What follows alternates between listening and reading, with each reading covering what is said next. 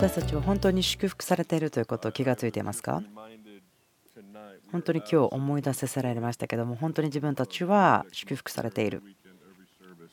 いつもですねここに来て週末に来て本当に正直に言うとそうですよね。リードしてくださるチームの人たちがいるんです。奉仕してくださる方たちがいます。今本当に世界中ではこのような部屋の中に入ってきて礼拝をするのに本当にもたくさんの犠牲をするという人たちがいると思うんですね。疑うことはありません。本当にそういう人たちがいると思います。でも本当にそういうことですよね。今の世界中の状況を見てください。世界中において教会迫害されています。本当にとてもこう劇的にすごくひどく迫害されています。ですからその信者たちが部屋の中で礼拝する時に誰も恐れなくてもいいそのような状況を本当に望む人たちが多いんです。私たちは本当に祝福されてます。ある意味とてもこう甘やかされているそのようなことを感じます。どうぞ言ってください。私たちは自分たちがどんなに良いものを持ってるのかわからないんですよ。もっと自分のために言いましょう。私もそんなことに気がつけないですけどと言ってください。私たちは気がつかないんです。でも本当に祝福されてますけれども私たちが例えばその世のニュースと興味深い関係がありますけどもワールドニュース世界のニュースは私たちはあまり励まさないそんなこと言いますけども見たらがっかりしちゃうとそういう話もしますけれども CNN のですねつけたらまあ2分ぐらいしたらもうすぐがっかりする落胆するでも同時に世のニュースを聞くときに自分たちが持ってるものにすごく感謝をする心が出ます。私たちがその用というところ出てきてここに集まってくるということ。わお。とても私はここに毎週末来て集まることができる。そんなことを感謝することになるでしょう。もっとそのような気持ちが出てきます。このように900人の人がやってきて自由に恐れることなく何もとどめることなくただイエス様の後を追い求める心を尽くして愛することができる。私たちはですね新しいポリシー作る方がいいかもしれませんね。ここに教会のこの部屋に来るけれどもでもなんかその心を尽くしてない人がいたらその人がコーヒーショップに行ってる好きに他の人がその椅子を取っちゃうとか。あもしかしたらそれあんまり考えてなかったけど本当にいいアイデアかもしれませんね。本当にここにいるのは簡単ではないですよということですよね。お金の問題ではありませんけれどもあなたがいるところはすごく高価な価値のあるところです。私たちはここにいることで祝福され甘やかされています。ここにいる人たちは礼拝します。イエス様を礼拝します。優秀さを持って私たちすること全てを持ってそのような環境を人々の中にいることを感謝しています。でももっと私たちが感謝しているということを本当に表しましょう。私たちは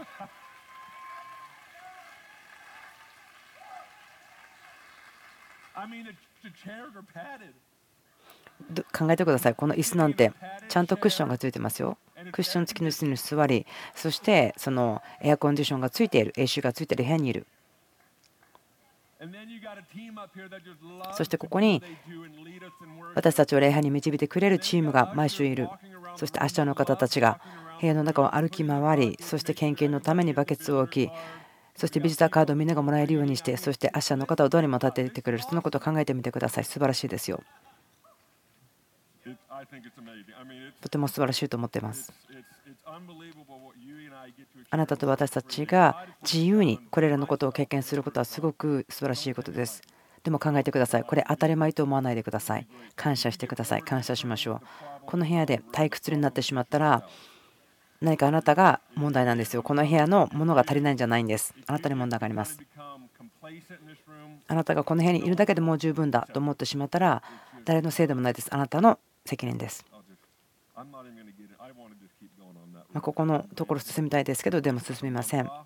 1ヶ月間お休みしました。ですからここに戻ってくるのはすごく嬉しいです。私たちのチームの方たちがああなたこんなことしょっちゅうしないですよねと言ってきたんですけどその人たちはこう言うんですねあもうそんなに長く休暇取られたら困りますよと言ってきたんですけども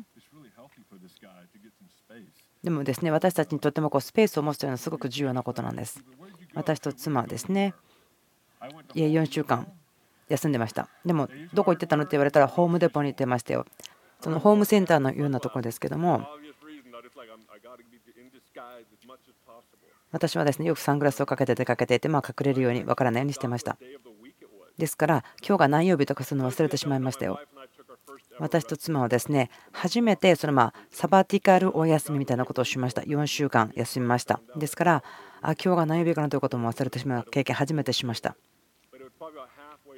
多分ですねその4週間目の真ん中ぐらいまで来たぐらいにえ自分の裏庭を整理しようと思ってたんです。ホームデポではなくてもうちょっと良いところで良いものを買いたいと思った。ある店がダウンタウンにありますけどもで朝の10時から11時ぐらいになったんですけどもそこに行きました。でそこまだ閉まってるんです。えなんでこの店もう朝の10時ですよ。と思ったけどあ日曜日の朝だったの忘れていた。あみんなが教会にいるのに。ああ自分はスプリンクラー必要なのになんでこの店閉まってるの？と思っていた。まあなねあの何曜日か忘れるって素晴らしい経験です。で、もう一つはですね、E メールをチェックするアプリを全然開けませんでした、この4週間。素晴らしいと思いませんか？電話も開けませんでしたよ。私の妻は少ししましたけれども、まあ、妻はですね、訓練が違うようです。まあ、それは冗談ですよ。えー、良い時でした。良いお休みでした。もう一つ私にとって楽しいことがありました。でもとてもこうそれはすごく力を与えるようなそんな出来事でした。私たちの長女をメキシコにサマースタッフその牧場で私たちが毎年クリスマスギフトを送っているところにサマースタッフをしてもらいに行きました。私たちも若い時に行きました。34週間 summer staff そこでやったんですけどもそのミニストリーを作った夫婦の息子が私の近い友達なんです。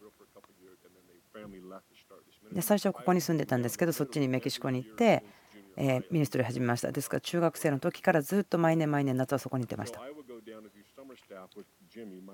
えジミーさんですね。私の仲良しの友達ですけども。で今私の娘は彼の娘と一緒に行ってその summer staff をするんですね。何かこうああ新しい世代が立ち上がってるなと思っているんですけども自分たちの時代と今の時代は本当に違うと思うんですね。娘はですね自分たちと FaceTime をしながら言うんですねあ今映画見てるんですとか言うんです映画見てんの？働いてるはずじゃないの？すんごい働いてるはずじゃないの？っていう話をですねしたんですけどもそのジミーさん一緒にイギリス行ったんですけども本当に今のサマープログラムっていうのが自分たちの時とすごい変わったなっていうことを笑ってました。私たちの時は本当に1日に10時間ぐらいコンクリートを混ぜていてシャワーをする時間もないのにすっごくほこりとか汗とかでいっぱいになっててそこに出て行って10時とか11時まで福音を語るっていうですねそのようなミニストリーをしてました。本当に休憩時間も全然なかったんですけども今娘たちは FaceTime をする時にその昼間なのにあの映画見てるとか言ってたんですね。でなんでこの話をするかというと彼女1ヶ月その summer staff をしていました。で私たちがですねもちろん彼女を送り出す時は全然楽しいことではなかったんです。正直に言いましょう。ですから彼女をお迎えに行った時にはもう送る時も泣きましたし私と妻彼女が飛行機に乗った時に涙が出ました。帰ってきて戻ってきた時にも泣きましたね。ですから私たち家に帰ってきてとても楽しかったことは気がつきました。自分はすごく豊かな男性であるという。娘がお互いを寂しく思っていて本当に愛し合ってるそのようなものを感謝しました。自分がすごく豊かな家族を持ってると感じました。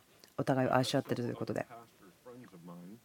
あるですね自分の友達の牧師夫婦が言うんですけどもあそれ大変なんじゃない？そのバケーションっていうのは。って言うんですね。まあこれが普通なのかもどうだか分かりませんけれどもその安息年を取るとあなたの妻とですねずっと一緒にいなきゃいけないから大変だと思うよって言われたんですね。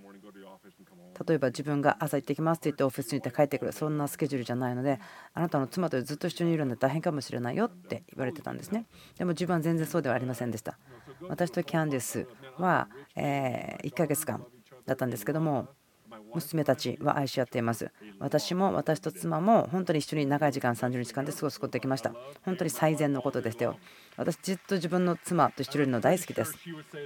もちろん彼女も同じことを言ってくれると思いますよ。そのことに自信がだいぶありますから。はい、聖書がありましたら開けてください。マタイの7章を開きましょう。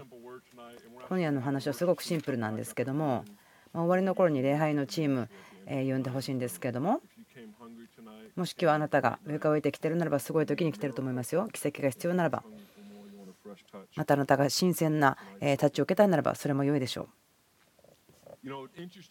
日常から離れるということはですねとても面白いことだと思うんですね。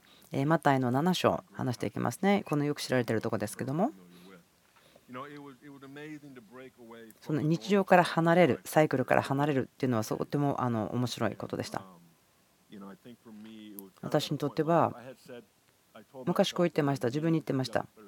まあ若い30代ぐらいの時にだから40になったら自分は1年に1ヶ月休みを取ってそのようにしたいと。まあなんか毎年できなくても2年に1回とかそうはしたいと言ってたんです。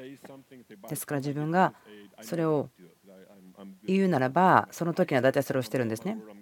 私は自分が言うならば自分の言葉を信頼する人ですがそうなると。40歳になった時に1ヶ月休みを取りたい。で今年は40歳になったのででこのスタッフの方たち過去2年間準備してきました。で今から2年後になったら自分たち1ヶ月間休み取るからねというふうに言ってきたんです。まあアメリカのですね教会の文化はそんなに4週間お休み取るというのは普通ではありませんからまヨーロピアンの方たちはえ4週間しか休暇取らないのって言われるかもしれません。確かに何か最低の休暇がえと8週間。どうやってそれできるんですかと思うんですけども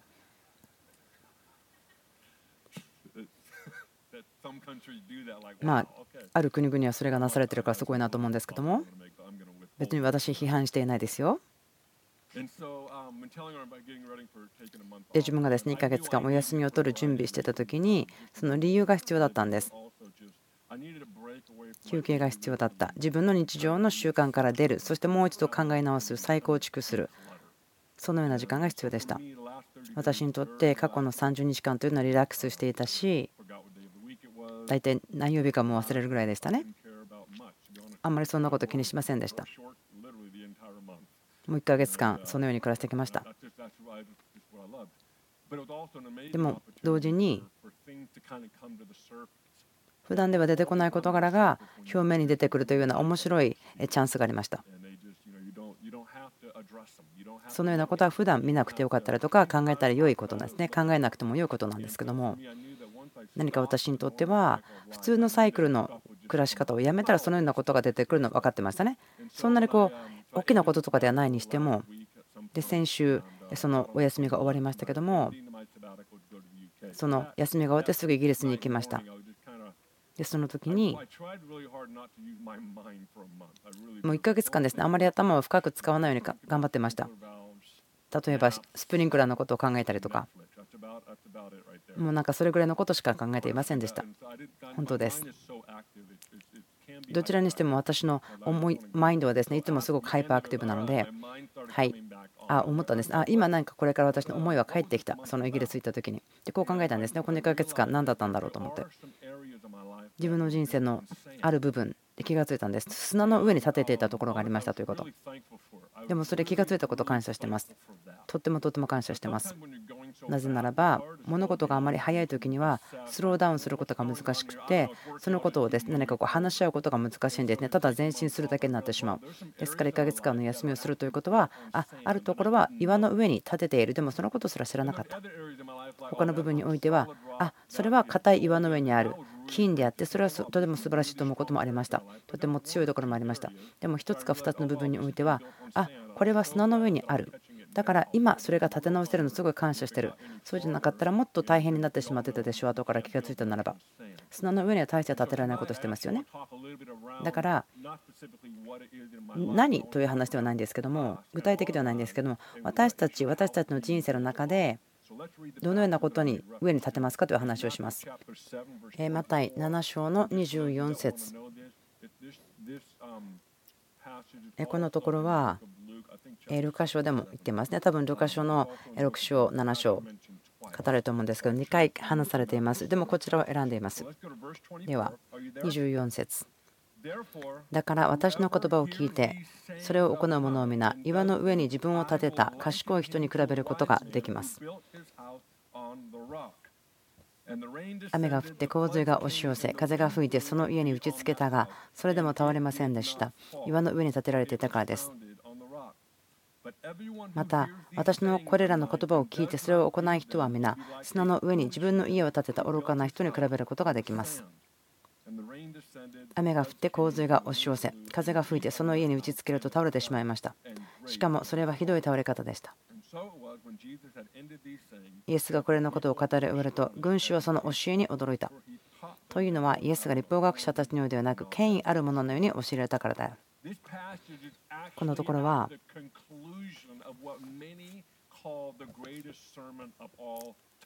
そのとても素晴らしい説教であるというふうに語られているメッセージのところの終わりのところですね。その三条の説教、その終わりのところです。イエス様が教えていることがありますね。人生に助けが必要ならば、この三条の説教を見てください。助けが必要ならば。あなたがこれをちょっとちゃんと見てくると、マタイの4章から7章まで読んでみてください。あなたの人生に必要なものはここで与えられます。この箇所ではどんなことがあるんでしょうか？何によってこれが本当に偉大な教えと言われているんでしょうか？これはその赤のアルファベットですね。イエスが語られたとして赤く塗られているところでもあります。イエス様がここでこのことを語ります。3節ぐらいですね。私の教えを行うもの。岩の上に立てるもの。でも、ティーチング、私の教えたことやらないものというのは、それは砂の上である。全部ですね、その3条の説教を話することももちろんできませんから、ま4回ですね、夕方の礼拝があっても語り尽くすことできません。ですから、こう大きくまとめて話したいんですね。4つのことがあります。家、砂、岩、天気。家、砂、岩、そして天気、天候。4つの鍵ですね。このところを理解するために。この御言葉をもうすでに聞いたことある人いますか？ほとんど皆さん聞いたことあると思うんですね。親しみ深いと思います。うん、聞いたことないというなら歓迎します。今聞きます。そしてこれを聞いたらもうあなたの一生にすごく大きな影響を与えますよ。4つの鍵となるもの、家。家とは何でしょうか？聖書は家ということをよく使うんですね。もう創世記から黙示録まで出てくるんですけれどもそこに違う言葉の意味がありますね。違う定義がありますけどもでも大体ですねその家ということ使うならばそれはあなたということですね。あなたの人生というふうに使われます。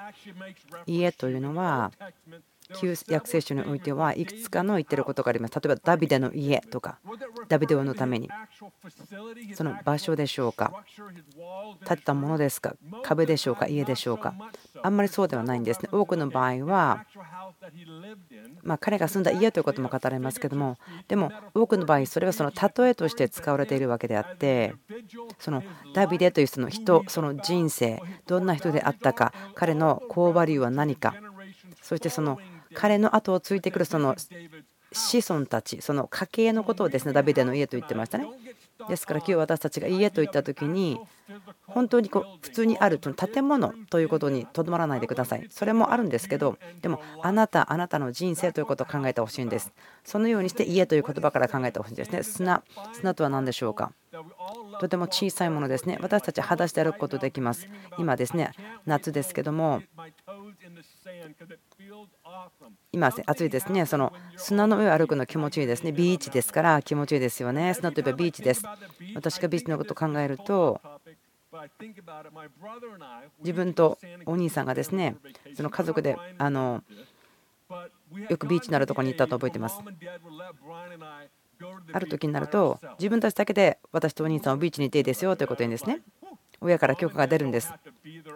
お父さんとお母さんが一緒にいなくてもいいということになるんです。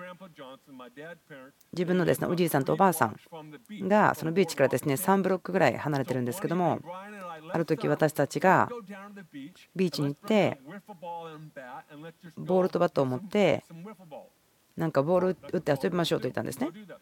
もう昔そんなことしてました。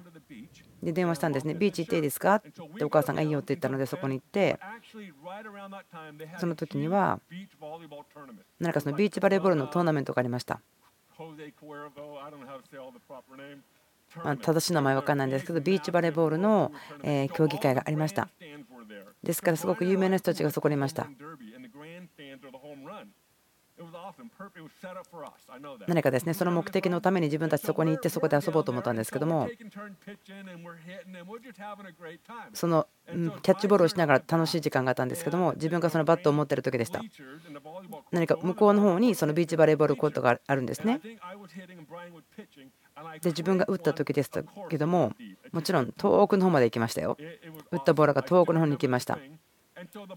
でボールがですねどんどん飛んでいってでそのえビーチバレーをやってる方に飛んでいったのでブライアンさんがそっちに行って拾いに行こうとしたんですけどもなんかある人に会ってしまったんですね。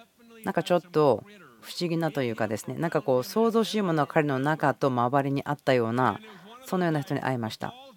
でボールがそこに行ってそのようなちょっと怪しいというかですね不思議な人がそこにいてで自分がバットを持っていたからその手が届かないからこうしゃがんで取ろうとそして逃げようと思ったんですけどもでもその時にですねその男性がなぜか自分たちの方にやってきて自分の人生でその時だけだったんですけどその人が自分たちを見た時ですね分かったんです。その人が深刻な心の問題があった。そしてそのことが他のいろいろなものなんか霊的なものを彼の中に導き入れてしまった。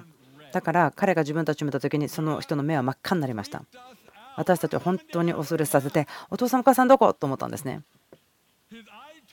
その人の目が真っ赤っかになって自分たちのホームランダービーを終わってしまって家にダッシュで逃げて帰りました。なんでこんなこと話してるんですか？分かりませんけれども何かその砂ということを思い出したらこのことを話してしまいました。いつもこのことですねビーチとか考えるとあ赤い目赤い目赤い目あの人と思ってるんですね。ホームランダービーが終わってそしてブライアンさんと私走って帰った。そのこと覚えていました。すいません。ちょっと思い出してしまいました。砂とは何でしょうか？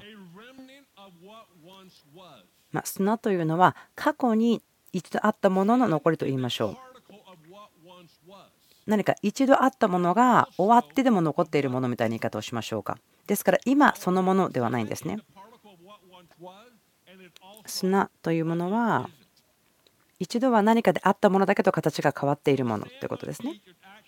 ビーチの砂というものを考えてみてください。ですから何世紀も何世紀も何世紀もの前だったらそれは岩と水だったようなものがその岩が小さくなって小さくなって小さくなって結局砂になるということですよね。じゃあ岩とは何でしょうか？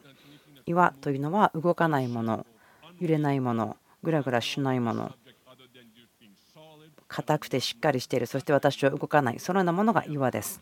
ですから家砂岩話しましたけども4つ目は何でしたっけ？とてもとてもとても重要なものです。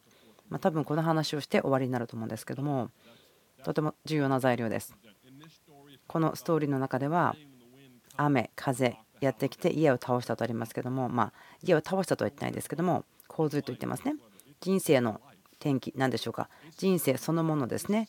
あまりわからない時状況とか期待してなかったことがやってくる時とか物事がどう起きてしまったかみたいなそんなことです。それらのことがこのストーリーの重要なことです。気がつきましょう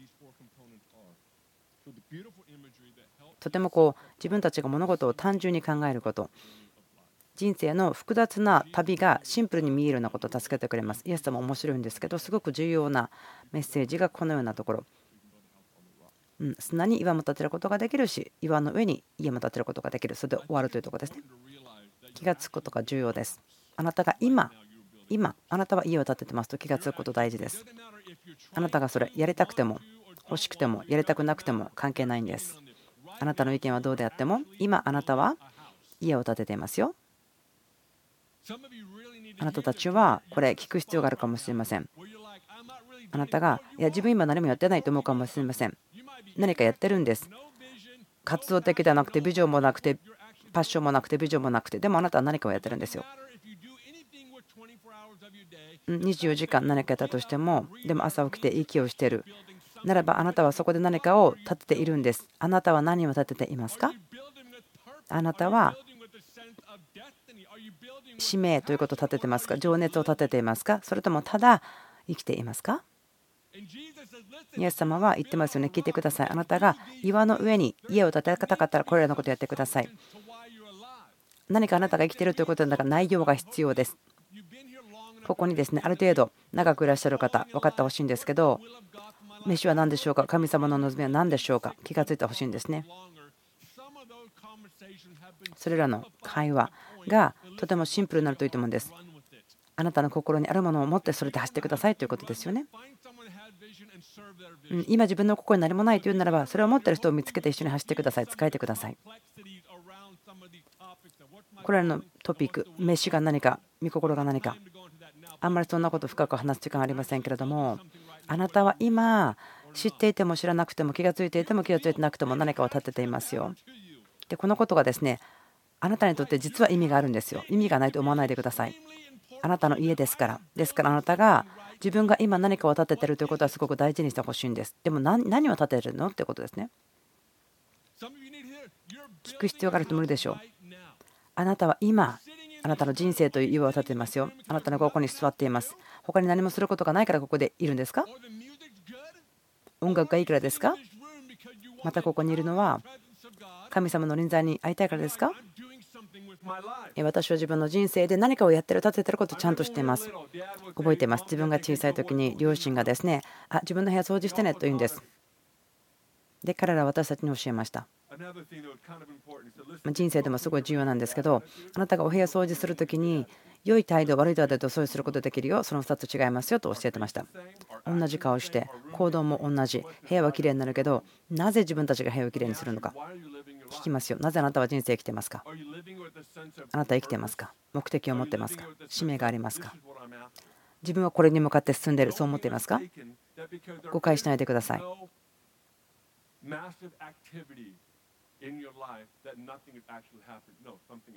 何か大きなことがなければ何も起こらない。そうではないんです。何かは起こっているんです。それが砂であるか岩であるかあなたどっちに立てていますか。私チャレンジしたいんです。あなたの人生が次の世代に全く影響を与えないと考えないでください今日今生きている人でその嘘を信じる権利はありません。それを言う権利もありません。私が今日することなんて関係ないよ。そう言ってはいけないんです。それが本当に嘘ですね。この世にある嘘ですね。あなたが今日すること。例えば言うでしょう。自分結婚してないから家族います。親も誰だかわからない。そういうかもしれませんけれどもあなたが触れる人々というのはあなたにあなたによって影響されています。ですから思わないでください。自分はなんかあなたみたいな家族じゃなかったし自分の家族全然有名じゃない。何もしてない。そう思うかもしれない。でも関係なくてあなたの人生というのは次の世代を影響します。今あなたは何かを立てているんです。気が付いてほしいんです。この部屋を今日出るときに私は皆さんに自分の家ということを気にしてほしいんです。毎朝起きた時に、あ今日は自分は岩の上に立てる、砂の上に立てたくない、そう思ってほしいんです。なぜならば、あなたがそのちゃんとえ岩の上に立てるということを考えなければ、割と多くの確率として砂の上に立ててることがあります。とても素晴らしい砂のお城を建てることできますよ。そのバケツとシャベル使って、その型みたいのも使って素晴らしいものを作れるかもしれませんよ。全部それらをコレクションして素晴らしいものを砂の上に立ててまたどんな天気であってもそこにやってきたらその砂は壊れてしまうよということを気がつかないんです。素晴らしい砂の城があるかもしれませんよ。例えばですねヘアスプレーを使って砂の城を固めることもできるかもしれません。あのそんなことする人たちがいるんですよ。その砂のお城のなんかこう、え競技会なんかする時にはそうするらしいんですけども何かその昔のもので何か今を作ろうとしてしまうということを考えてみてください。何かこれですね、あ素敵なですねそのヘアスプレーを使ってあの砂の家を作ろう。あなんかそんな話を今してらっしゃるかもしれません。なんかそんなことで話してる方のことを考えたらちょっと意識がそれてしまいましたけども。ある方たちは砂の城に住んであ自分の砂の城かっこいいでしょと思ってるかもしれません。でもそれは長持ちしないよ。完全に壊れちゃうのにもうすぐだと気が付いてないかもしれません。ですからここにいる方に私皆さん情熱を与えたいんです。あなたは何かを今立てているんですよ。あなたそうですよ。立ててますよ。人生の終わりに後ろ振り返ってあなたが意図的にやったことやってないことを見るでしょう。どこに立ててたか。自分がそれを所有しましたか。ビジョンとともにやりましたか。目的とともにやりましたか。私たちへのチャレンジですけれどもみんなへのチャレンジですけども人生でですね違うシーズン通ります。今日やってることが家を建ててると私たちあまり気がつかないんです。自分の仕事好きではない。自分の仕事好きではない。今住んでる人たち好きではない。自分の子供たち好きではない。満足していない。自分の状況を喋ってるわけでは全くありませんよ。ちょっとはっきりしておきましょう。でも私たちのうちの誰かはあなたが今やってること今日のこと明日の朝のことがあなたの家を建ててるということに気が付いてないかもしれませんね。あなたの日々の人生にどのようにして建てていますか？どのようにして関係していますか？意図的にやっていますか？やってませんか？ちょっともっとはっきりもう一回言い換えますよ。ちゃんとこれ聞いてほしいんですね。あなたが自分の人生を立てるということがあなたにとって大事なことを、意図的にやることでなければいけないと思うんですね。世界中とかここいろんな人に話しますけれどもある人たちはね気が付かない人たちがいるんです。何かを立ててるって分かってないんですね。あんまり目的とか情熱とかがなくてただ今日生きてるただ待ってるだけそういう人いるかもしれません。でもその待っていたら何もなりません。待つのやめてください。何かが起こるの待つのやめてください。私たちは何かが起こるのを待つということが木を立てるということから完全に私たちを引き離してしまうんです。本当そうですよ。時々私たちは何かが始まるまで長く待ちすぎる。なぜならばその理由は今日立てることを学ばないから。前話しましたけども神様はですねそのブドウ畑を所有する主人であってまたそこで働く農夫ですから神様そこで何もしないわけではないですよね。で時々自分がコーナーにいたらですね自分コーナー好きではないあそこに行くまで待ってるかもしれないでそしたらですねあじゃあ自分そこのコーナーにずっといることになっちゃうかもしれません神様はですねあそこにちょっと置いちゃいけなかったねあなたのこと状況とか仕事とかあなたはそのような状況のコミュニティの人々に置くんじゃなかった。あすいません、僕の失敗ですよ。あっちに変えましょう。そんなこと言いませんよ。神様はこういうですね。エリックさん、20年かかるかもしれないけど、私、神様はですね、忍耐がありますよ。神様は忍耐があります。びっくりするぐらいですよ。神様は忍耐があります。神様はどうやって忍耐を持つか知ってるじゃなくて、忍耐そのものです。うん、なんでそれが分かるか。あなたが祈ったことが簡単に答えられない。で神様言うんですよね。僕はいっぱいの時間があるよ。大丈夫だよ。あなたのための時間がいっぱいありますよと言ってですね。時間ということに神様はですね関わらないんです。私たちはそれにも引っかかりすぎて、あ、もう今40歳だし、あなんかもっと自分が今いるところにもっと先にいるはずだったのにと思っちゃうかもしれません。別にそれですね先にあるものをですね欲しいものそれ思うもの悪いことではないんですよ。あもう待つの難しいね。今それ欲しいな。そうもかもしれませんけども将来で片目を見てでも今ということをちゃんと見て今日今立てていることを見る必要があります。私の前にあるものを立ててます。それが何だか分からなくても見つけてください。繰り返しているのすいません。自分の人生に対して神様の御心が何かというのを聞くのやめました。もう御言葉読んでればはっきり分かるなと思ったんです。もう聖書読んだら分かる。素晴らしいんです。学びました。神様の御言葉。御心何かなって学びました。救われること。神の御霊で満たされること。清められること。そして良いものそしてその神の苦しみも一緒に苦しむそれが神の一部であるということ。それが御心です。はっきりしてますね。御言葉に書いてあります。自分の人生のための神の御心は何かということを聞くのやめようと思ったんです。今言うんですね。私の中に私たちは何を立ててるんですか？と聞くんです。あなたは何を立ててるんですか？私見えないですよ。今、この状況見えます。できれば入れたくないです。でも、ある理由で自分の前にあって、私が知りたいのは、あなたが今、私の中にこの状況を用いて何を立ててますか？ということ。あのある方たち、すみません、誤解しないでください。ある人たちはですね、20年間、同じシナリオがあるかもしれません。ずっと出してくださいと言っていて、でも神様はここにあなた家を建てなさいと言ってるからかもしれませんよ。ここです。ここです。ここに今と言ってるかもしれません。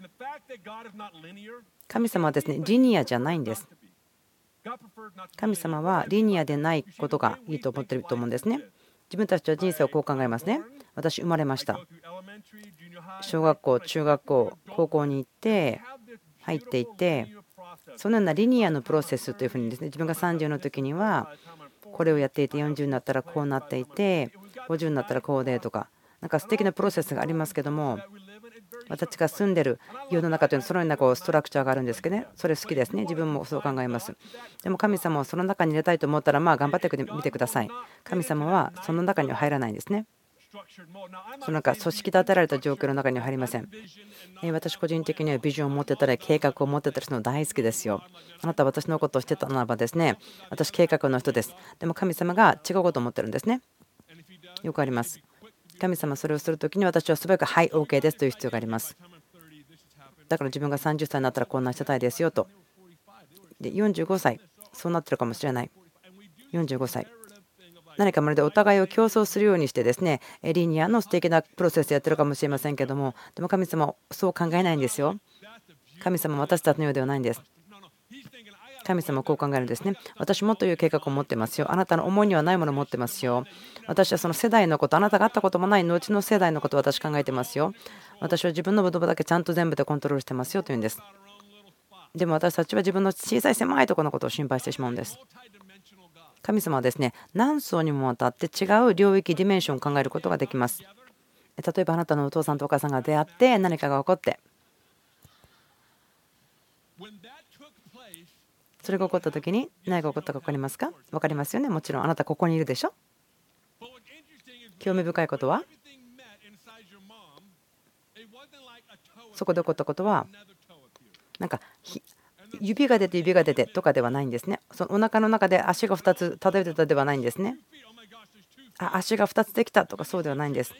そして足が2つできてからかかとが出てきて足が出てきてお尻でつながったそうではないんです。そのように作ったんではないんです誰も。うん、私たちだったらそうするかもしれません。まず足1つから始めてまたは頭から作ってやる。なぜならば私たちはそう思うから。でも神様は違う。私たちはそういうふうにしないよというんですね。お母さんの中にいろんなものを入れてまず心臓から作るようにしましょうと神様言ってるんですよね。言いますよね。赤ちゃんは人間のそのお母さんの中にいる時に心臓がまず完全にできるんです。でそうすると心臓ができたらそこから全部育っていくんです。人間の体は。全ての方向に向かって何か成長していくと。ですからそれは1個の方向性だけではないですね。全ての方向に向かって広がっていく。まそれらがテクノロジーで見れるということはとても面白いんです。その1週目から40週までの赤ちゃんのことが見れるというのもバカバカしいぐらいびっくりすることですね。最初はまるでエイリアンのように見えるんですよ。でもだんだん見えてくるとあなんか人間っぽくなってきたしあなんかもう素晴らしいね美しいねと変わっていくんですけど多くの次元で見て考えたものなんですね平たいものではないんです頭が大きくて体がすごく小さいとか形見てもなんか最初へっと思うんですね。とても自分も引きつけられるんですけどもなんか手もですねああ変な感じなんです。あ神様あでも神様を超えれたかったんだなと考えるんです。今ですねあなたが自分の人生の中であなんかバランス悪いなと思ってもこれ神様がこれから育てるためのデザインですよ。頭がすごく大きいかもしれない。目として点々があるかもしれない。そしてまた鼻がないかもしれない。でもそのことは後でやるんです。なんか腕と足のためなんかすごく痩せてるあの枝みたいなものがあってでも神様はそれは美しいというんですね。でも私たちする神様これ嫌だなというんです。これ使えないよっていうかもしれないんですけども。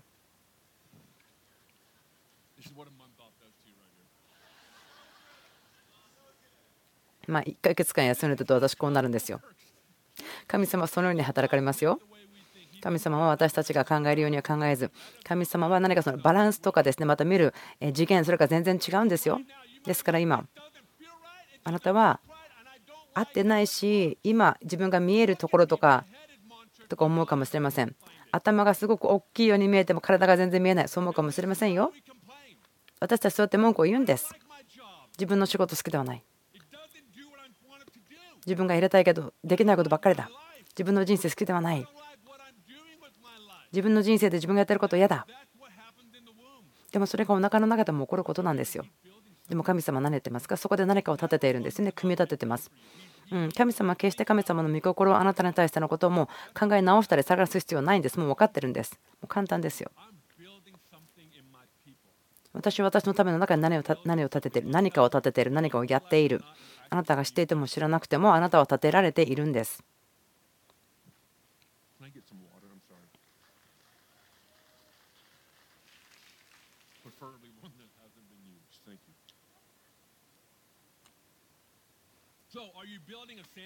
あなたは砂の城を建ててますか？それとも岩の上にある家を建てていますか？何を建てていますか？あなたが知らないならば提案します。もしかしたらあなたは砂の城に住んでるかもしれませんね。すごく素晴らしい人生のシーズンかもしれませんよ。それが岩か砂か分かるまで何かが打つまで分からないかもしれません。厳しいかもしれませんけれどもその岩じゃなくて砂で建ててるものがあんまり大きくなる前に今厳しく言われた方がいいと思いますよ。状況とか経験したいかもしれません。なんかその悪い日とか誰かが死ぬとか難しいことが来るに祈るとかそういうのでは全くありませんよ。そんなものいりませんよ。あなたに必要なのは普通に人々の中にいてみてください。人々と一緒にいてみてください。あなたのように考えない人いると分かりますよ。もしあなたが御霊の実があるかどうかも分かりますよ。そこですぐですね、形状を得るでしょう。驚きます。あなたが人々と一緒にいる時に、あ、忍耐がないってすぐ気がつきますよね。本当に先月私はですね、とっても忍耐がありましたよ。だって誰も一緒にいなかったんですもん。だから今週の経験ですよね。自分が忍耐があるかないかが分かる。長い間忍耐を持つ耐え忍ぶということは一晩で起こりません。その長い間忍耐を持つということはですね、えなんか分与することはできません。忍耐も分与されることはできません。不可能です。それは神様があなたの中に立てたいものなので、何かそのような状況とか、見えるものとか、それによって見せられる良いと思うんですね。自分がその試みが来た時にどうなってるか。あ、なんかまた砂のとこにあったのか、または岩のにあったのか。なぜそれか分かりますか？状況があなたのタイムラインを過ぎていった時にあなたがまだ同じ人であったならば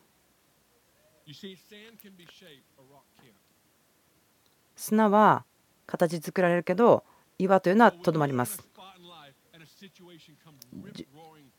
状況があなたを通り過ぎていってそれが終わった時もいや自分は同じ人ですよと言って出るならば。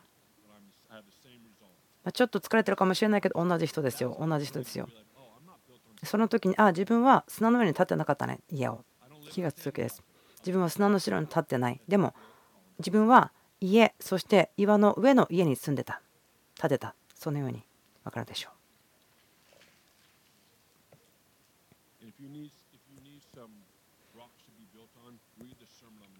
うん、その岩のこと知りたかったらどうぞ三条の説教を読んでください素晴らしい説教ですからイエス様が教えたことですよ。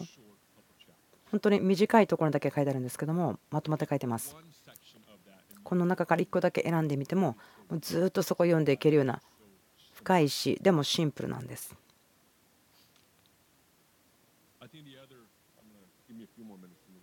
もう少しだけですねお話ししますけども。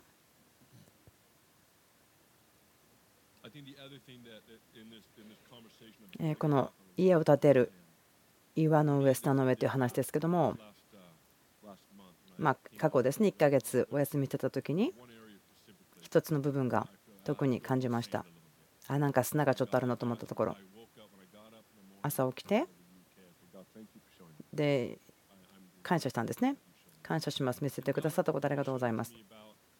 それは何かというと15年前16年前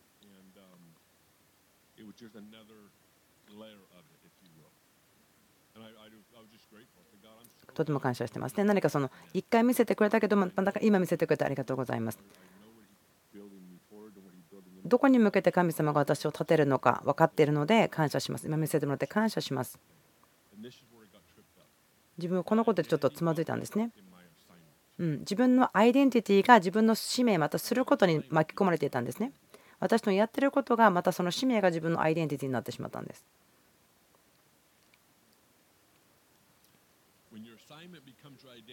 うん、あなたのその働き使命みたいなものがあなた自身のアイデンティティからではなくてそのやることからですね価値を見るんです。ま今話すことできませんけれどもある時に自分のアイデンティティ自分が誰かということキリストにあって誰かということそれらのこと動かなくなる揺れなくなる。イエス・キリストにあるもの。それが自分のアイデンティティですね。その中に自分は自分があって自分が誰かキリストにあって誰か分かります。あなたの価値ですね。バリュー。また命の源というものをその真理から取らずにあなたの働きから取ってしまうならばそのま仕事というのはあなたのすることですよね。あなたが毎日やってることということになりますね。私の人生は多くの場合私が何やってるかよく見られていますね。見えると思います。でその中で自分がキリストになった誰かという価値をどうやってたか分かんないけど自分の価値というものを自分の働きをどのように自分が上手にできるかというところから受け取ってしまいました。分かってもらえると思うんですけども気がつきました。ああ。だから過去何ヶ月間はその6ヶ月ぐらいはま何年間ぐらいだと思うんですけどジェットコースターに乗ってるような気がしたんです。上がったり下がったり上がったり下がったりいろんなことが起きてると思ったんです。まあ信っても信なくても自分はですねすごく感情的なんですね。それ見せないだけです。内側ですごく怒ります。自分の中で忙しくするんです。ある方たちはですねそうだそうだと思って笑ってる方いると思うんですけども。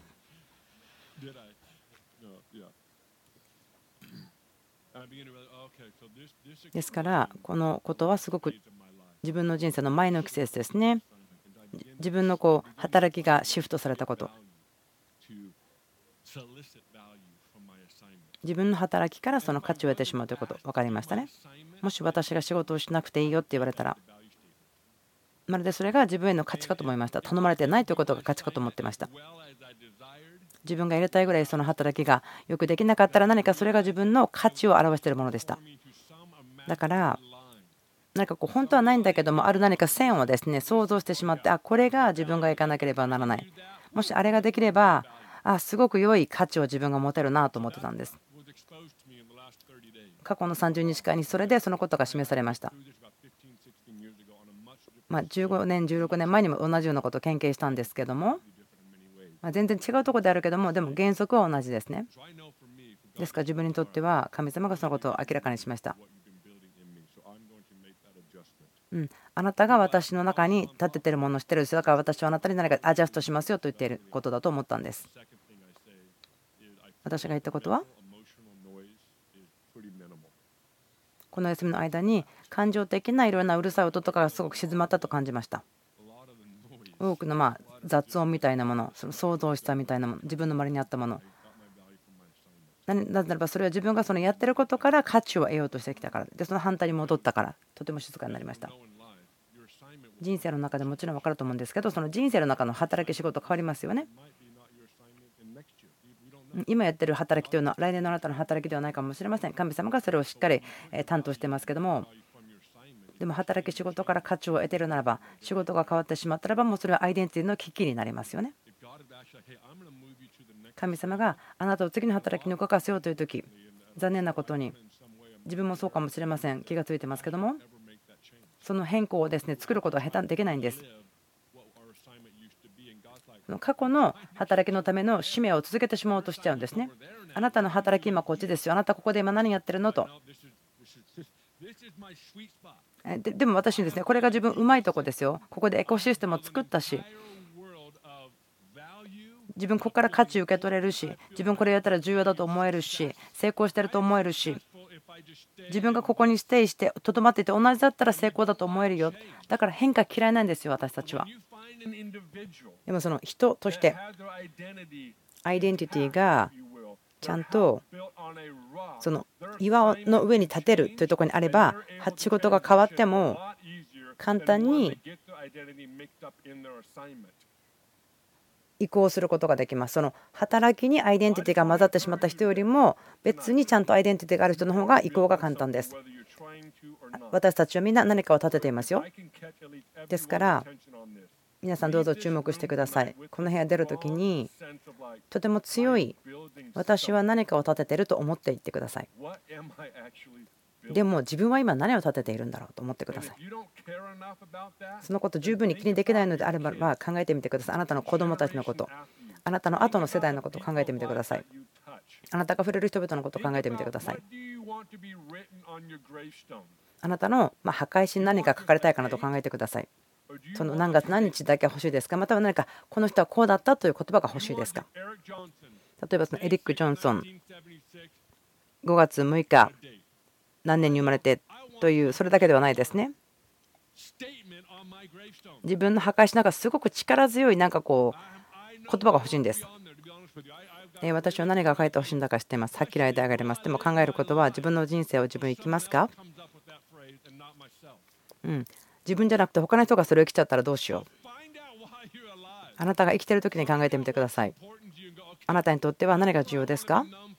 私何かこのために知られたい。そのことを考えながら私は自分の家を岩の上に建てたい。この人生を終わった時にで人々がああこの人はこれとこれとこれだったねっていうことになるでしょう。またはもうなんかあなた自分の生まれた人名前だけでいいですか？どうぞ考えてください。あなたの後ろの世代たちのことも考えてみてください。あなたの家ですからそれは家系ですからモダンウエスタンカルチャーのことを考えますけどももう少しで終わりますよ。近代の欧米の文化あまり次の世代のことを考えなくていいように訓練されてます。文化はすごくですね今に力強く今の自分のことを考えなさいと言ってしまうんです。そこにはですね必要なこともありますけれどもでもでもそのことはですね何が後に待ってるのか先に待ってるのかちゃんとつなげなければいけないと思うんです。よく私たちこの話します。あなたが決して見ることがない後の世代の人のことを考えてみてくださいと言いますよね。あなたは家を建ててます。何を建てていますか？砂の城ですか？または岩の上の家ですか？知らないならばそれを知ってるような人々といてみてください。または人々の家にいて人生を一緒に来ていろんな状況とか危機がある時に分かるでしょう。危機とか経験したことがなければそれを持ってる人の近くにいてください。自分がですね危機を持ってなくても周りにそんな危機を生きている人たちと一緒にならば自分が砂の城に住んでるのか岩に家を建てるのか分かりますよ。もう一回言いましたけども考えてみてください。あなたのアイデンティティと仕事が違うということを考えてください。とても重要ですよ。あなたのやることがあなたのアイデンティティではありません。考えてください。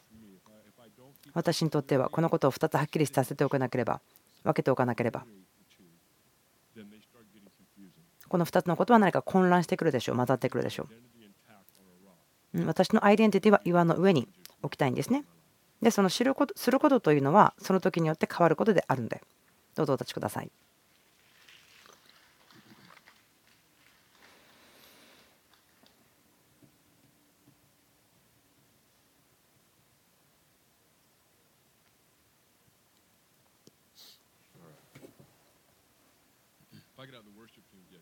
はい、どうぞ賛美チームの方たち、えー、来てくださいますか？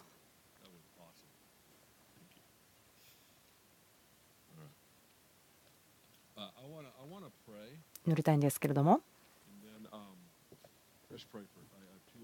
2つのことがあります。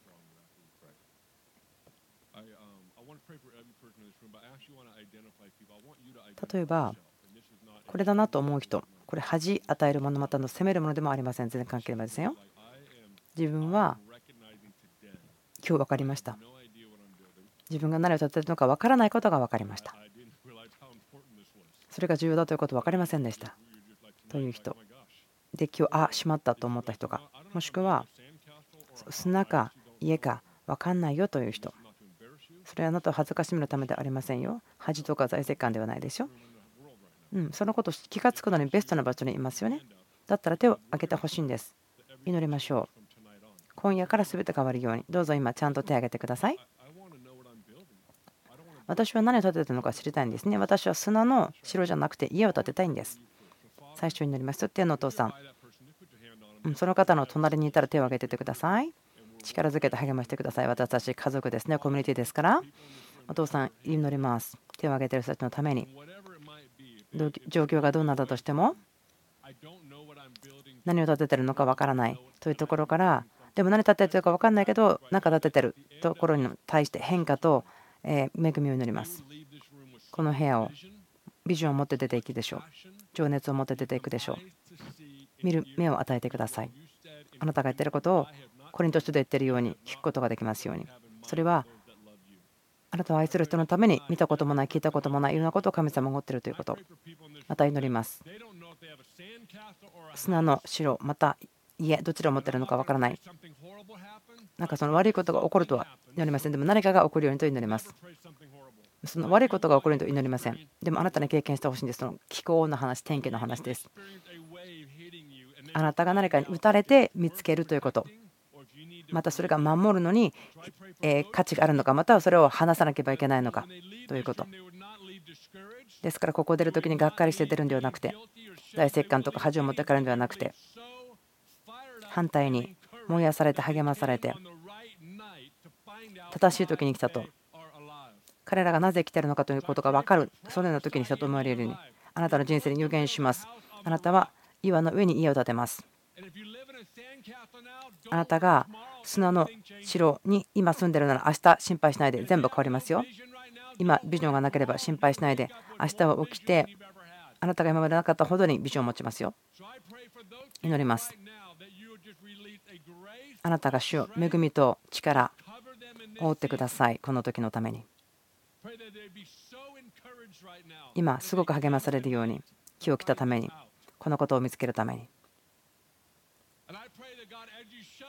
あなたがそのことを見せてくれる時にその砂の城大石棺とか恥を持って出ていかないように。でも反対に神様あなたが見せてくれたことを感謝します。それが砂の城だったこと分かりました。感謝です。なぜならば80歳になってからあ何これ砂の城と気がつくのは嫌です。ですから祈ります。励まされ神様の霊で今夜満たされるようにそして新しくされるように。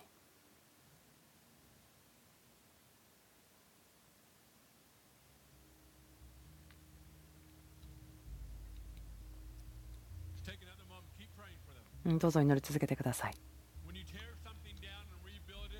何か壊すと壊してそして立て直す時は大きな意向です。でも本当に全ての人のために祈ります。今このグループの人たちのために本当に特に祈りたいんです。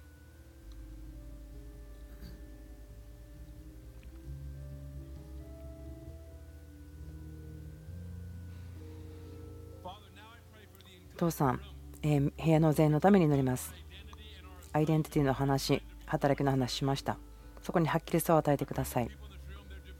ここにいる人たちが騒がしさ、想像しようと、感情とかあるかもしれませんけども、でも静かになるように祈ります。騒がしさが騒がしくなくなるように、騒音がなくなるように、私たちのアイデンティティがあなたが誰かということの中に書いているからです。あなたのアイデンティティの中に私たちがいるということが分かります。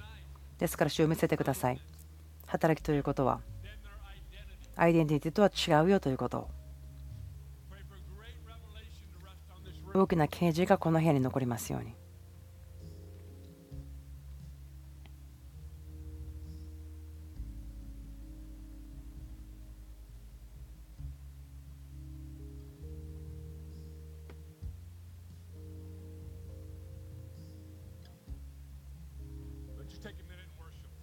今礼拝しましょう。